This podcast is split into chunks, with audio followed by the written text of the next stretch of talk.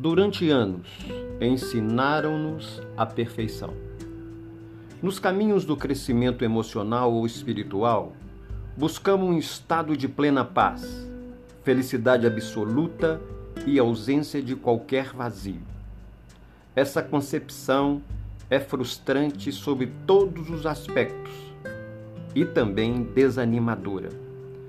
O desenvolvimento humano, justamente por ser humano, não é linear, não é uma linha reta, ascendente para chegar à culminância. Durante o caminho, sempre haverá quedas, retrocessos, desvios, erros e recaídas.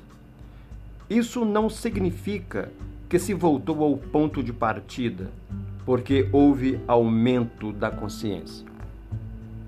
Peguemos o exemplo de uma pessoa sofrendo pela primeira vez de grave depressão. Ela vai fazer uma terapia, às vezes com a ajuda de medicamentos, e logra sair daquele estado penoso e sombrio após descobrir algumas estruturas de pensamentos e formas de viver que produziram a sua forma triste de viver. Passados alguns anos, ela se percebe novamente deprimida. Essa segunda depressão nunca será para ela igual à primeira. Algumas referências aprendidas no primeiro processo vão facilitar-lhe a travessia do segundo momento mesmo que no sentimento ela se perceba como antes, na verdade muita coisa mudou.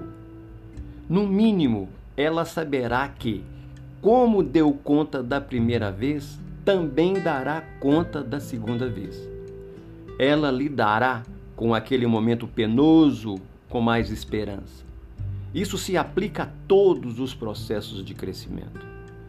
Na trajetória humana, o importante não é chegar à perfeição, pois que impossível, mas aumentar a disponibilidade de caminhar de olhos abertos. O maior perigo para os que buscam uma vida feliz e significativa é o orgulho do perfeccionismo. A cada queda, o essencial é abrir os olhos e aprender com o que, com que está vendo, com que está enxergando conhecer os caminhos da descida, pois é o mesmo da subida. De tanto subir e descer a montanha, vamos conhecendo os caminhos e os atalhos, e a viagem se torna mais fácil e mais rápida. Sobre isso há uma história bastante interessante. Um homem se levantava cedo e tinha a obrigação de carregar até o topo da montanha uma pedra enorme. Ele a depositava lá e voltava para casa já à noite para dormir. No dia seguinte, a pedra tinha rolado e se encontrava no pé da montanha. Ele novamente pegava a pedra e repetia o procedimento da véspera. Novamente a pedra rolava e novamente ele a levava para o alto. Isso se repetia por anos e anos.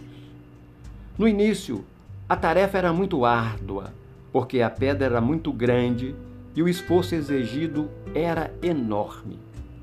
Com o passar do tempo, de tanto rolar montanha abaixo, a pedra foi se desgastando e tornou-se pequena.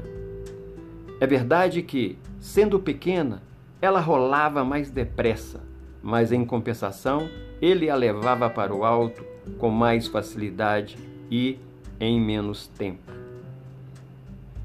Também lhe sobrava mais tempo para descansar. A tarefa, sob certo aspecto, tornou-se-lhe até agradável. E ele curtia mais o caminho com suas paisagens e tropeços, mas que ele conhecia profundamente. O crescimento humano é mais ou menos assim, mas parece não ter fim. O aprendizado humano é sem fim, Diz Guimarães Rosas que o importante não é o início nem a chegada, mas a travessia.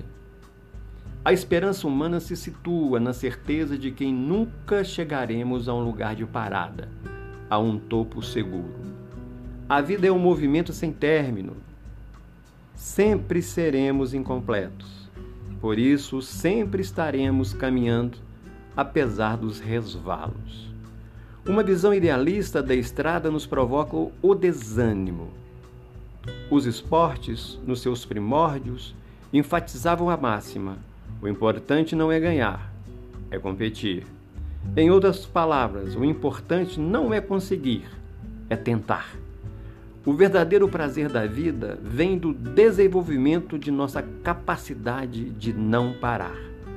Como dizia Mao Tse Tung, para se ganhar uma batalha é preciso dar dois passos à frente e um atrás. Isso é humildade.